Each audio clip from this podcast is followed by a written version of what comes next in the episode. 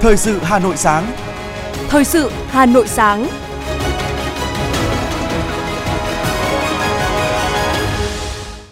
Kính chào và cảm ơn quý vị thính giả đang nghe chương trình Thời sự của Đài Phát thanh Truyền hình Hà Nội.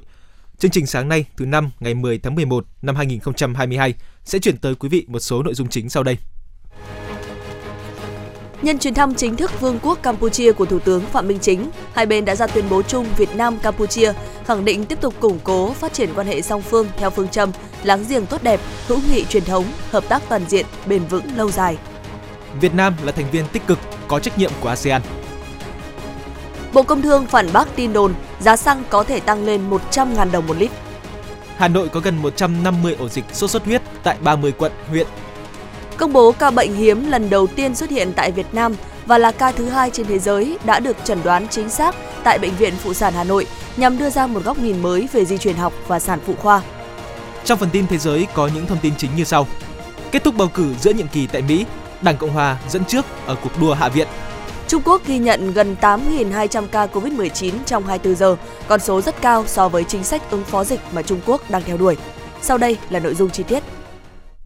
Chiều qua, Thủ tướng Chính phủ Phạm Minh Chính đã tiếp bà Men Sam An, Phó Thủ tướng, Bộ trưởng Quan hệ Quốc hội, Thượng viện và Thanh tra Vương quốc Campuchia, Phó Chủ tịch Đảng Nhân dân Campuchia, Chủ tịch Hội hữu nghị Campuchia Việt Nam.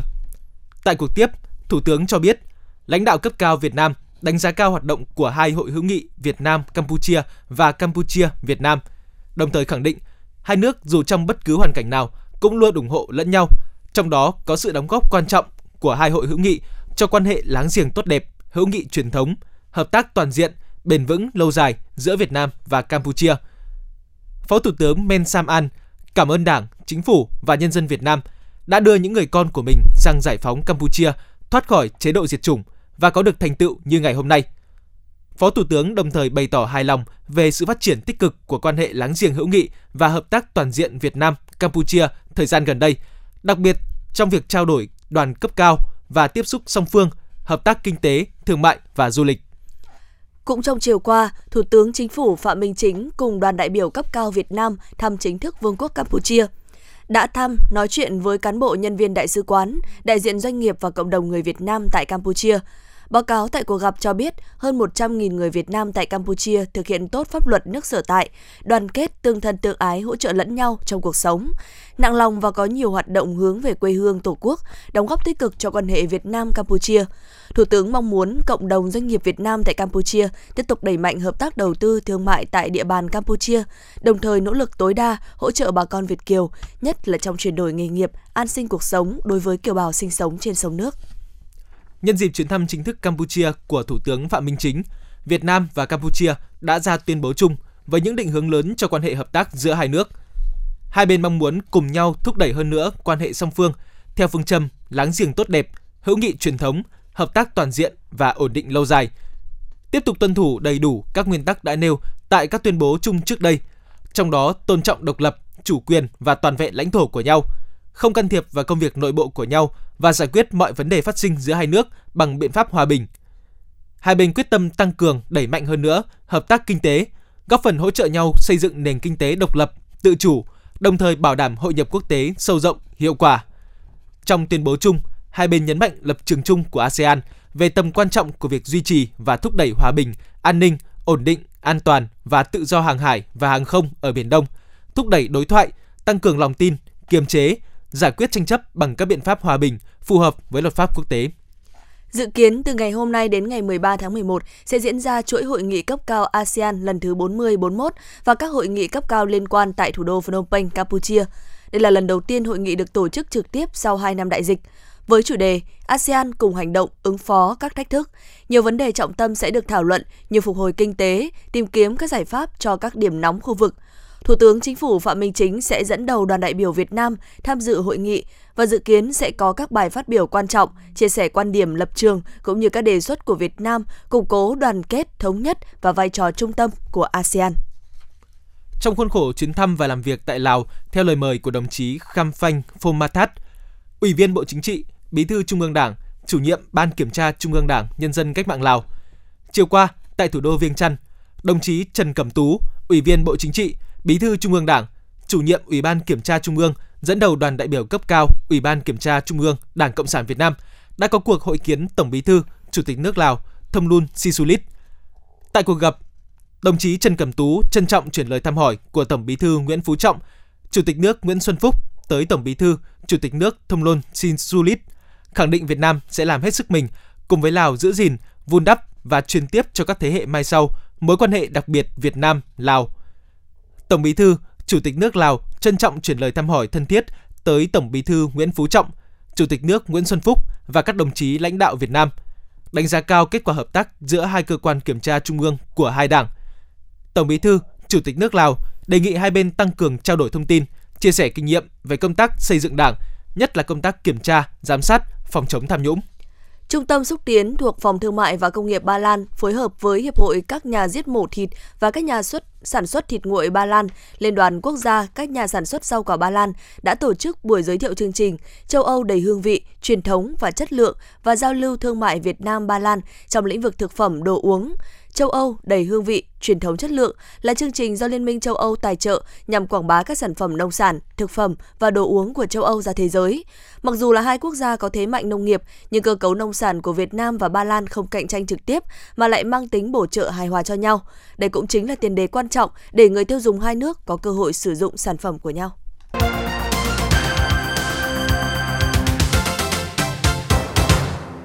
Thưa quý vị, Phó Thủ tướng Chính phủ Vũ Đức Đam, ủy quyền Bộ trưởng Bộ Lao động, Thương binh và Xã hội trình Chủ tịch nước về việc tặng quà cho người có công với cách mạng nhân dịp Tết Nguyên đán Quý Mão năm 2023. Mức quà cho người có công với cách mạng nhân dịp Tết Nguyên đán Quý Mão năm 2023 được Bộ Lao động, Thương binh và Xã hội đề xuất gồm hai mức: 300.000 đồng một suất, tăng 100.000 đồng một suất và mức 600.000 đồng một suất, tăng 200.000 đồng một suất. Bộ Lao động Thương binh và Xã hội tính toán cả nước có hơn 1,5 triệu người có công thuộc diện tặng quà Tết theo các mức kể trên, với tổng kinh phí hơn 460 tỷ đồng từ nguồn ngân sách nhà nước. Tối qua, Ủy viên Ban Thường vụ Thành ủy, Chủ tịch Ủy ban Mặt trận Tổ quốc Việt Nam thành phố Hà Nội Nguyễn Lan Hương đã tới dự Ngày hội Đại đoàn kết toàn dân tộc và kỷ niệm 92 năm ngày thành lập Mặt trận Dân tộc Thống nhất Việt Nam, ngày truyền thống Mặt trận Tổ quốc Việt Nam 18 tháng 11 năm 1930, 18 tháng 11 năm 2022 tại Tổ dân phố số 7, phường Yên Phụ, quận Tây Hồ. Thay mặt lãnh đạo thành phố tặng hoa và phát biểu tại ngày hội, đồng chí Nguyễn Lan Hương bày tỏ mong muốn các hộ gia đình tiếp tục phát huy tinh thần đoàn kết, tương thân tương ái, đồng lòng cùng nhau vượt qua khó khăn, thách thức, thực hiện tốt việc tự quản, cùng nhau xây dựng đời sống ấm no, hạnh phúc, xây dựng tổ dân phố ngày càng phát triển. Cùng với đó là giữ gìn và phát huy bề dày truyền thống văn hóa, lịch sử, thực hiện hiệu quả của vận động, toàn dân đoàn kết xây dựng nông thôn mới, đô thị văn minh, xây dựng người Hà Nội thanh lịch, văn minh và tiếp tục có nhiều thành tích xuất sắc hơn nữa. Ủy ban nhân dân thành phố Hà Nội vừa ban hành quyết định số 4135 về việc công bố danh mục thủ tục hành chính lĩnh vực đất đai trên địa bàn thành phố Hà Nội. Theo quyết định, Ủy ban nhân dân thành phố công bố danh mục 35 thủ tục hành chính lĩnh vực đất đai thuộc thẩm quyền giải quyết của Ủy ban nhân dân cấp tỉnh. Trong đó đáng chú ý, thủ tục hành chính thuộc thẩm quyền quyết định của Sở Tài nguyên và Môi trường Hà Nội quy định thời hạn giải quyết đăng ký, cấp giấy chứng nhận quyền sử dụng đất, quyền sở hữu nhà ở và tài sản khác gắn liền với đất lần đầu đối với tài sản gắn liền với đất mà chủ sở hữu không đồng thời là người sử dụng đất trong 30 ngày làm việc. Cấp đổi giấy chứng nhận quyền sử dụng đất, quyền sở hữu nhà ở và tài sản khác gắn liền với đất trong 7 ngày làm việc. Ủy ban nhân dân thành phố công bố danh mục một thủ tục hành chính lĩnh vực đất đai thuộc thẩm quyền giải quyết của Ủy ban nhân dân cấp xã, áp dụng đối với tổ chức cá nhân. Trung ương Hội Liên hiệp Thanh niên Việt Nam phối hợp với công ty cổ phần Mắt Bão tổ chức lễ trao giải cuộc thi trực tuyến Thanh niên khởi tạo gương mặt số năm 2022 diễn ra từ ngày 30 tháng 5 đến 30 tháng 9 năm 2022. Cuộc thi được tổ chức theo hình thức trực tuyến, thu hút 10.000 thí sinh trên toàn quốc tham dự. Các thí sinh đã tham gia tạo lập website trên nền tảng do ban tổ chức cung cấp đăng ký tại tên miền thanh niên với chuyển đổi số.vn. Các website dự thi được xây dựng theo các chủ đề được lựa chọn như lịch sử, văn hóa, giáo dục, khoa học, kỹ thuật, sản xuất, kinh doanh, du lịch. Trong đó, ưu tiên các lĩnh vực có liên quan đến việc ứng dụng chuyển đổi số trong thanh niên, tiện ích trong sử dụng và có tính ứng dụng trong thực tế.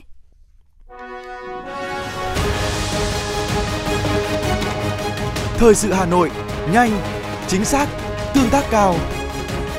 Thời sự Hà Nội, nhanh, chính xác, tương tác cao.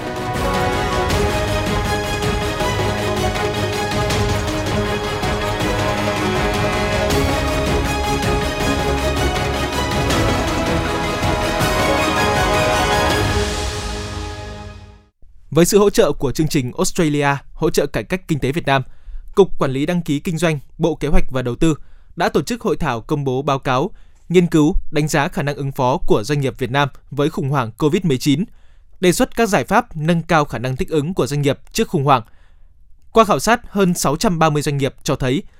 32,9% doanh nghiệp xác nhận năng lực quản trị doanh nghiệp là yếu tố giúp doanh nghiệp vượt qua khủng hoảng COVID-19 thành công. 20,5% doanh nghiệp cho rằng thị trường khách hàng là nguyên nhân chính. 20% lựa chọn khả năng thích ứng với khủng hoảng dựa trên quy mô vốn của doanh nghiệp là quan trọng nhất. Ngoài ra, các doanh nghiệp cũng cho biết khả năng vượt qua khủng hoảng COVID-19 còn phụ thuộc vào ngành nghề kinh doanh, thời gian hoạt động, năng lực ứng dụng công nghệ thông tin, chuyển đổi số. Trước thông tin trên các mạng xã hội về việc giá xăng dầu có thể tăng lên đến 100.000 đồng một lít với cách quản lý điều hành để thiếu xăng dầu như hiện nay, đại diện Bộ Công Thương khẳng định đây chỉ là những thông tin đồn đoán, không có căn cứ trên mạng xã hội. Trong trách nhiệm của mình, hiện Bộ Công Thương và Bộ Tài chính đang có sự phối hợp ra soát, tính toán để điều chỉnh mức chi phí định mức, tính giá cơ sở xăng dầu, tháo gỡ khó khăn cho các doanh nghiệp kinh doanh xăng dầu, từ đó đảm bảo cung ứng đủ xăng dầu cho thị trường cũng như đảm bảo quyền lợi cho các đối tượng liên quan. Thời gian vừa qua, doanh nghiệp kinh doanh xăng dầu than khó khi mức chiết khấu trong kinh doanh xăng dầu thấp. Bộ Công Thương cho biết có hai lý do. Thứ nhất, từ năm 2022 đến nay, thị trường xăng dầu thế giới diễn biến phức tạp, nguồn cung không ổn định, giá biến động với biên độ lớn và những yếu tố trên đã ảnh hưởng đến các doanh nghiệp kinh doanh xăng dầu ở trong nước. Bộ Giao thông Vận tải vừa có công văn hỏa tốc gửi Sở Giao thông Vận tải các tỉnh, thành phố trực thuộc Trung ương về việc tổ chức giao thông trên địa bàn tỉnh, thành phố, hỗ trợ công tác bảo đảm nguồn cung xăng dầu trên thị trường nội địa. Theo đó, Bộ Giao thông Vận tải yêu cầu các sở giao thông vận tải các địa phương phối hợp với sở, ngành, địa phương trên địa bàn tham mưu cho Ủy ban nhân dân cấp tỉnh chỉ đạo cơ quan, lực lượng chức năng của địa phương trong phân luồng, hướng dẫn giao thông, tạo điều kiện cho các phương tiện vận chuyển xăng dầu. Bộ Giao thông Vận tải lưu ý cơ quan chuyên môn tại địa phương cần tăng cường phối hợp đảm bảo an toàn, phòng chống cháy nổ khi tham gia giao thông trong khung giờ cao điểm.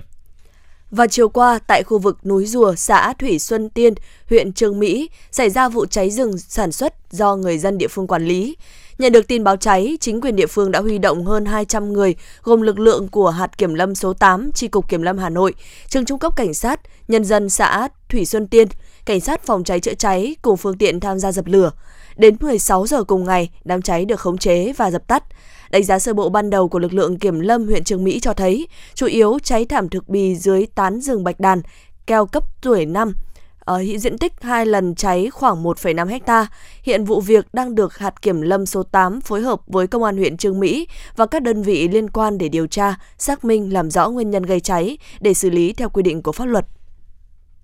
Thưa quý vị và các bạn, bước vào xây dựng nông thôn mới, xã Vân Hà, huyện Phúc Thọ đã khai thác lợi thế của mảnh đất màu mỡ ven sông Hồng, chuyển đổi từ đất trồng màu sang trồng bưởi giống mới. Qua 10 năm bắt tay vào xây dựng nông thôn mới, cây bưởi được người dân chọn là cây chủ lực, đã mang lại đời sống ấm no và trù phú cho người dân nơi đây. Trong những năm gần đây, để phát triển kinh tế của địa phương, Ủy ban nhân dân xã Vân Hà đã tổ chức các đoàn cán bộ và nhân dân đi tham quan thực tế, học tập các mô hình kinh tế phát triển tại các nhà vườn trồng bưởi trên địa bàn thành phố. Qua đó, nhiều hộ gia đình với kinh nghiệm sản xuất lâu năm đã mạnh dạn đầu tư thâm canh kết hợp với các biện pháp khoa học kỹ thuật để nhân cấy giống bưởi Tam Vân. Với hơn 10 năm chăm bón, vườn bưởi của gia đình ông Cao Văn Ngân ở xã Vân Hà, huyện Phúc Thọ mỗi năm lại cho quả sai hơn, trái ngọt hơn. Với 400 gốc bưởi, mỗi năm gia đình ông thu hoạch khoảng từ 600 đến 800 triệu đồng. Năm nay, cùng với vườn bưởi bội thu, gia đình ông Ngân cũng như người dân xã Vân Hà rất tự hào về cây bưởi của địa phương mình đã chính thức được Cục Sở hữu trí tuệ, Bộ Khoa học và Công nghệ công nhận nhãn hiệu bưởi Tam Vân. Ông Cao Văn Ngân và chị Trần Thu Trang, xã Vân Hà, huyện Phúc Thọ cho biết. Hiệu quả kinh tế có thể nói là rất rất cao. Thế rồi qua cái thu cái bưởi này thì như vậy là đời sống nhân dân phải nói đi, đi lên rất rất nhiều. Nhưng cái nguồn thu bưởi cũng là chính đấy. Bởi vì đây dân tôi là 100% là bây giờ chuyển đổi trồng bưởi hết rồi. À, từ khi uh, trồng cây bưởi thì mang lại uh, tăng thêm thu nhập ra, cho gia đình. Mong muốn là uh, tìm được đầu ra và nâng cao giá trị hơn so với uh, trồng các loại cây khác. Phúc Thọ hiện có hơn 700 ha diện tích trồng bưởi, tổng sản lượng là hơn 8.000 tấn một năm. Từ năm 2019 đến nay, huyện đã chú trọng xây dựng các sản phẩm ô cốp và đã được thành phố công nhận 50 sản phẩm từ 3 sao đến 4 sao.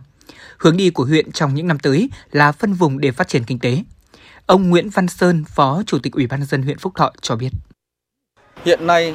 bưởi Phúc Thọ vẫn là đóng một vai trò chủ đạo và cái giống bưởi mới là bưởi Tam Vân được quyết định công nhận đón nhận cái danh hiệu nhãn hiệu tập thể này. Chúng tôi sẽ tiếp tục để nhân rộng các mô hình đó và nhân rộng cái mô hình bưởi đường của xã Hiệp Thuận và xã Liên Hiệp là những sản phẩm bưởi cây ăn quả chủ lực của huyện Phúc Thọ. Bưởi Tam Vân của Vân Hà có nhiều đặc tính nổi trội như là cây có độ cao trung bình nên thuận lợi cho việc chăm sóc, thu hoạch, khả năng chống chịu sâu bệnh và điều kiện ngoại cảnh tốt, cho hiệu quả năng suất cao, có những cây bưởi cho tới 500 quả một năm. Quả tròn, màu vàng, vỏ mỏng, múi to đều, bóc róc cùi, tép bưởi màu vàng trong, ráo nước, giòn và có mùi thơm mát, dịu nhẹ, có vị ngọt, không he. Thời gian chín và thu hoạch bưởi vào dịp tháng 11, 12 và dịp Tết Nguyên đán, thế nên sản phẩm tiêu thụ nhanh và có giá trị kinh tế cao. Nhãn hiệu bưởi Tam Vân vừa là niềm tự hào, vừa là kỳ vọng của người dân, muốn đưa xã Vân Hà trở thành vùng du lịch sinh thái trọng điểm của huyện Phúc Thọ với các mô hình vườn cây ăn quả gắn với cảnh quan môi trường, nông thôn, xanh, sạch, an toàn. Phúc Thọ đang khẩn trương hoàn thiện hệ thống tổ chức quản lý nhãn hiệu bưởi Tam Vân và các nhãn hiệu khác để gắn với truy xuất nguồn gốc sản phẩm, tạo điều kiện để các doanh nghiệp, hợp tác xã và người dân sử dụng nhãn hiệu chứng nhận một cách hiệu quả, tạo ra mạng lưới phân phối tiêu thụ chặt chẽ, cùng nhau xây dựng phát triển bảo vệ thương hiệu cho đặc sản bưởi Tam Vân nói riêng và bưởi Phúc Thọ nói chung.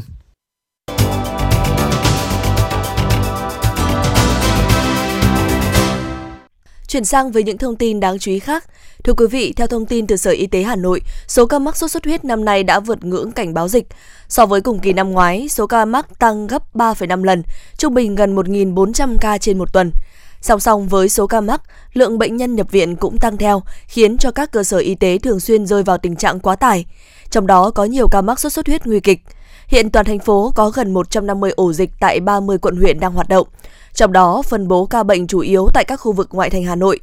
Theo dự báo, số ca mắc sốt xuất huyết sẽ tiếp tục ở mức cao trong thời gian tới. Nhiều bệnh nhân diễn biến nặng. Do đó, nếu xuất hiện dấu hiệu cảnh báo sốt xuất huyết, người dân tuyệt đối không điều trị tại nhà, cần đến cơ sở y tế để theo dõi và điều trị kịp thời. Thưa quý vị và các bạn, trước diễn biến tình hình dịch sốt xuất huyết lây lan trên diện rộng, quận Thanh Xuân đã tăng cường công tác vệ sinh môi trường, diệt bọ gậy, đẩy mạnh tuyên truyền, nâng cao nhận thức của người dân trong việc chủ động thực hiện các biện pháp phòng chống dịch bệnh.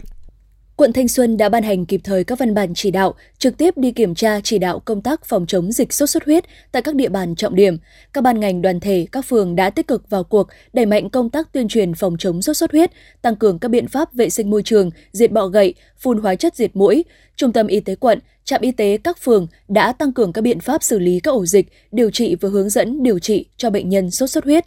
Ủy ban nhân dân 11 phường phối hợp với Trung tâm Y tế quận tổ chức triển khai quyết liệt hiệu quả chiến dịch vệ sinh môi trường, diệt bọ gậy, phun hóa chất diệt mũi, đảm bảo tất cả các khu vực, các hộ gia đình tại vùng có dịch và có nguy cơ phải được kiểm tra, giám sát xử lý các bể, dụng cụ chứa nước, các vật dụng đồ phế thải, nơi sinh sản của mũi để tiến hành các hình thức tiêu diệt loang quăng, bọ gậy theo hướng dẫn của ngành y tế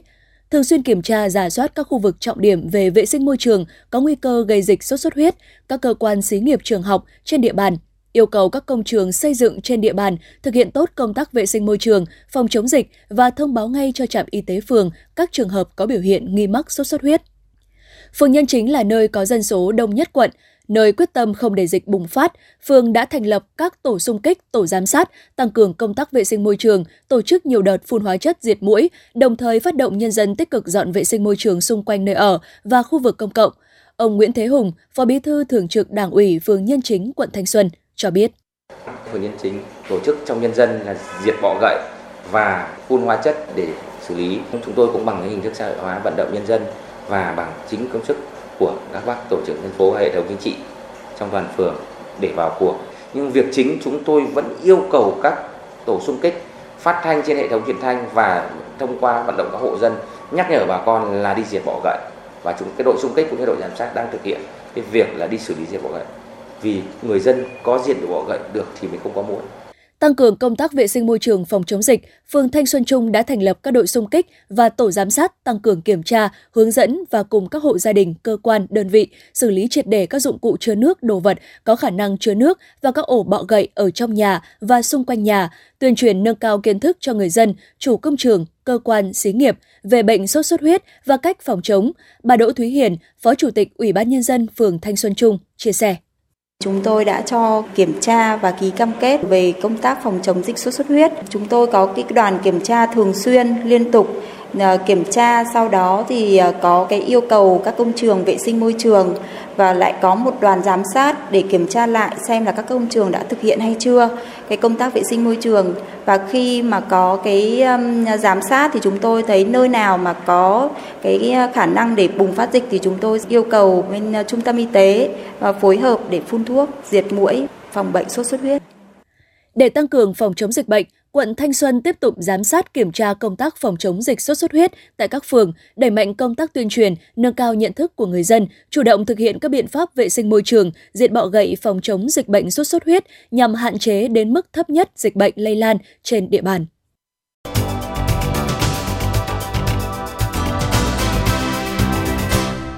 Thưa quý vị và các bạn, chiều qua tại Bệnh viện Phụ sản Hà Nội đã diễn ra họp báo công bố một ca bệnh hiếm nhằm đưa ra một góc nhìn mới về duy truyền học và sản phụ khoa.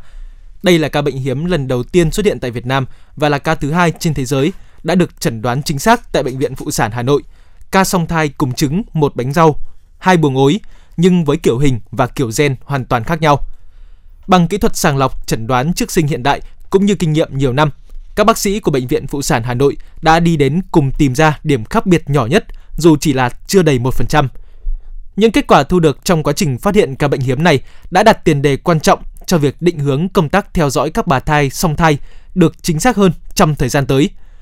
Để giúp quý vị có thể hiểu rõ hơn về ca bệnh hiếm đặc biệt này, phóng viên Hoa Mai đã có cuộc trò chuyện với tiến sĩ bác sĩ Nguyễn Thị Sim, phụ trách Trung tâm Can thiệp Bào thai, Bệnh viện Phụ sản Hà Nội. Mời quý thính giả cùng lắng nghe.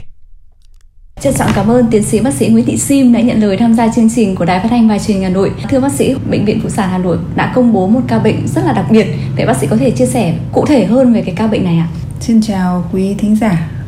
À, chúng tôi vừa ghi nhận được một ca đặc biệt hiếm mà từ xưa đến nay chưa gặp ở Việt Nam. Đó là một ca có song thai chung một bánh rau tức là chung một trứng nhưng mà lại có kiểu hình khác nhau tức là hai giới tính khác nhau. Và khi làm chẩn đoán di truyền thì lại có hai kiểu gen khác nhau đó là một thai nữ 45X bị mất một nhiễm sắc thể giới tính và một thai nam là 46XY như chúng ta đã biết thì theo y văn chúng ta đã từng nghe từng học là nếu chung một trứng thì hai em bé sẽ có chung một kiểu hình, chung một kiểu gen. Và như vậy thì ờ, cái sự khác biệt mà chúng tôi phát hiện được ra chúng tôi sẽ phải đi tìm tất cả các kỹ thuật để lý giải cho sự khác biệt đó. À, ngay đầu tiên thì chúng tôi đã chỉ định làm xét nghiệm di truyền cho hai thai bởi có một thai đang bị phủ thai. Và sau khi làm kết quả di truyền mà thấy được kết quả bộ gen lại khác nhau như vậy thì chúng tôi lại phải đi tìm nguyên nhân tại sao lý cơ chế tại sao dẫn đến hiện tượng đó. Thì ở Việt Nam chưa hề có một công bố nào liên quan đến cái sự khác biệt đặc biệt này và chúng tôi đã tìm hiểu tất cả các cái y văn trên thế giới. Thì ờ, cũng không có nhiều tài liệu bởi vì mỗi một nước cũng có một ca hai ca và chỉ những nước mà có y học hiện đại di truyền bậc nhất mà có những công bố về những trường hợp đặc biệt đó. Tuy nhiên cũng không có kiểu lâm sàng giống như ca bệnh của chúng tôi để chúng tôi có thể áp dụng một cách uh, hoàn toàn như các cái uh, kỹ thuật mà các nước đang có và chúng tôi hội trần với các chuyên gia đầu ngành về di truyền cùng với các bác sĩ can thiệp bào thai của chúng tôi để làm thế nào ra được một cái kết quả giải thích được hiện tượng đó. Chúng tôi đã làm thêm một xét nghiệm chuyên sâu để đánh giá cái nhiễm sắc thể y của cái thai nam còn lại, xem thực sự cái y đó có bình thường không. Thì thấy rằng cái thai đấy cũng bị mất nhiễm sắc thể, mất một đoạn mà gây nguy hiểm, gây ảnh hưởng đến khả năng sinh sản của cái thai nam có hình thái bình thường đó. Và đây được giải thích rằng cái sự lỗi phân bào sau hợp tử gây ra cái hiện tượng phân bào do hai thai là khác nhau. Một thai mất hoàn toàn nhiễm sắc thể y tạo thành hình kiểu hình nữ và gây phủ thai của hội chứng Turner một thai thì mất một phần một đoạn của nhiễm sắc thể y gây ra kiểu hình trên siêu âm là bình thường nam nhưng về chức năng sinh sản thì sẽ bị suy giảm. Ừ. đó là một cơ chế cực kỳ hiếm và lần đầu tiên được công bố tại Việt Nam và chúng tôi đã tìm tất cả các kỹ thuật di truyền hiện tại nhất để chứng minh rằng hai thai này là chung một trứng và hai thai này có bộ nhiễm sắc thể đột biến khác nhau ở dạng thuần là dạng vô cùng hiếm mà thế giới chưa hề công bố. Dạ vâng ạ. À, thưa bác sĩ, à, trước đó thì gia đình của họ có những ai có những cái đột biến về nhiễm sắc thể hay là về gen, về di truyền hay không ạ? Để trả lời cái câu hỏi nguồn gốc xuất phát ra cái hiện tượng đột biến này thì chúng tôi cũng đã cho cặp vợ chồng làm xét nghiệm về di truyền. Hai vợ chồng đã được làm nhiễm sắc thể là bộ nhiễm sắc thể bình thường và đặc biệt hơn nữa là người bố cũng được xét nghiệm về chuyên sâu về nhiễm sắc thể y thì thấy nhiễm sắc thể y hoàn toàn bình thường, không có mất đoạn. Điều đó cho thấy rằng hợp tử này bị đột biến trong quá trình phân chia. Và như vậy thì cái khả năng sinh sản của cặp vợ chồng hoàn toàn có thể là bình thường cho những ca sau. Đây cũng là một thông tin mà cặp vợ chồng rất là vui mừng. Và tuy nhiên với cái ca bệnh đặc biệt này, vì một thai diễn biến xấu đang phù và có nguy cơ thai lưu, dẫn đến cái nguy cơ thai lưu của, thai còn lại là 50% chính vì thế, cộng thêm với là một thai đang có nguy cơ bị mất khả năng sinh sản, thì gia đình đã lựa chọn là dừng thai để lấy cơ hội mang thai lần sau. Mong rằng em bé sẽ khỏe mạnh và thai kỳ sẽ mạnh khỏe suôn sẻ hơn. Dạ vâng ạ. Ờ, bình thường nếu như mà gặp phải những cái trường hợp đặc biệt về thai như thế thì um, thông thường là các bác sĩ sẽ chỉ yêu cầu đình chỉ thai nghén tại sao bệnh viện phụ sản hà nội lại quyết định thực hiện rất nhiều những kỹ thuật chuyên sâu cũng như là uh, đầu tư rất là nhiều công sức để có thể uh, tìm ra lý giải cái ca bệnh này ạ? Trung tâm can thiệp bào thai là nơi mà thực hiện các kỹ thuật chuyên sâu cao nhất về sản khoa để có thể là tìm được cơ hội cứu chữa, cứu sống các bệnh tật của em bé từ trong bụng mẹ. Và chúng tôi luôn tâm niệm bệnh nhân là người thân là người nhà của chúng tôi. Khi chúng tôi đặt tất cả những câu hỏi mà bệnh nhân đang băn khoăn đang cần giải đáp chúng tôi sẽ tìm tất cả các phương pháp để giải đáp hết cho bệnh nhân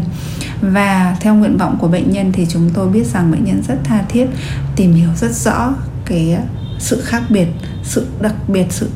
đột biến bất thường của chính cái à, bào thai của mình. Và chúng tôi cũng à, luôn đồng hành cùng bệnh nhân, cùng chăn trở cùng bệnh nhân, cùng hội trần ngày đêm với các chuyên gia trong nước và thế giới để chúng tôi đưa ra được những cái chỉ định phù hợp và đưa ra được kết quả chính xác như hôm nay. Vậy thì bác sĩ có những cái khuyến cáo gì để cho bệnh nhân có thể có những em bé khỏe mạnh? À, với cặp vợ chồng mà đã có những đột biến phát sinh trong quá trình mà hình thành em bé thì rất lưu ý rằng à, trong tất cả các lần thăm khám sau chúng ta cũng đều phải à, sàng lọc thật kỹ à, chọn những bác sĩ có uy tín những đơn vị mà có chất lượng chuẩn đoán trước sinh cao để có thể đưa ra được những lời tư vấn phù hợp sớm và có thể đưa ra được kế hoạch can thiệp kịp thời. Và với những trường hợp bạn ấy đã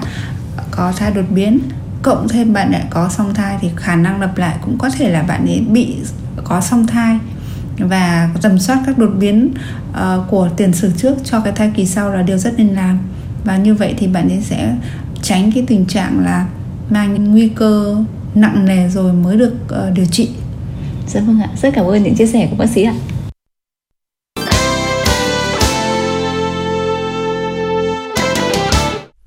Quý vị đang nghe chương trình thời sự của Đài Phát thanh Truyền hình Hà Nội. Tiếp ngay sau đây là phần tin quốc tế. Cuộc bầu cử Hạ viện và Thượng viện giữa nhiệm kỳ tại Mỹ đã kết thúc vào lúc 20 giờ ngày 8 tháng 11 theo giờ địa phương, tức khoảng sáng qua theo giờ Việt Nam. Công tác kiểm phiếu đã được tiến hành xuyên đêm tại Mỹ. Cục diện sơ bộ đến lúc này cho thấy thế rằng co đang diễn ra ở Thượng viện khi mỗi đảng đang nắm được 48 ghế, cùng thiếu 2 ghế để đạt đa số. Đảng Cộng Hòa đang dẫn trước ở cuộc đua Hạ viện với 198 so với 178 ghế của Đảng Dân Chủ. Chi phí cho cuộc bầu cử là khoảng 70 tỷ đô la Mỹ và đã diễn ra trong an toàn. Cuộc bầu cử giữa nhiệm kỳ lần này có số lượng cử tri tham gia đông đảo nhất so với nhiều năm vừa qua. Cuộc bầu cử lần này cũng sẽ định hình cho nước Mỹ trong 10 năm tới. Các chuyên gia Mỹ cảnh báo về nguy cơ cùng lúc xảy ra ba đại dịch trên toàn quốc, bao gồm cúm, ASV và COVID-19. Cảnh báo được đưa ra trong bối cảnh nước Mỹ tiếp tục ghi nhận số ca mắc cúm, mắc virus hợp bào hô hấp ASV và mắc bệnh COVID-19 gia tăng, đẩy các cơ sở y tế trên toàn quốc rơi vào tình trạng quá tải. Liên tiếp nhiều ngày qua, mỗi ngày Trung Quốc ghi nhận từ 7.000 đến 8.200 ca mắc COVID-19, kể cả các ca không triệu chứng. Với chính sách ứng phó dịch mà Trung Quốc đang theo đuổi thì đây là số ca mắc rất cao. Sau đại hội đảng, Trung Quốc khẳng định vẫn duy trì chính sách Zero Covid. Nhiều chuyên gia lại dự đoán Trung Quốc có thể nới lỏng chính sách kiểm soát dịch bệnh sau kỳ họp lưỡng hội hàng năm vào tháng 3 năm 2023.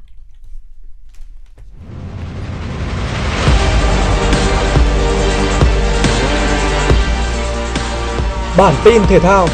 Bản tin thể thao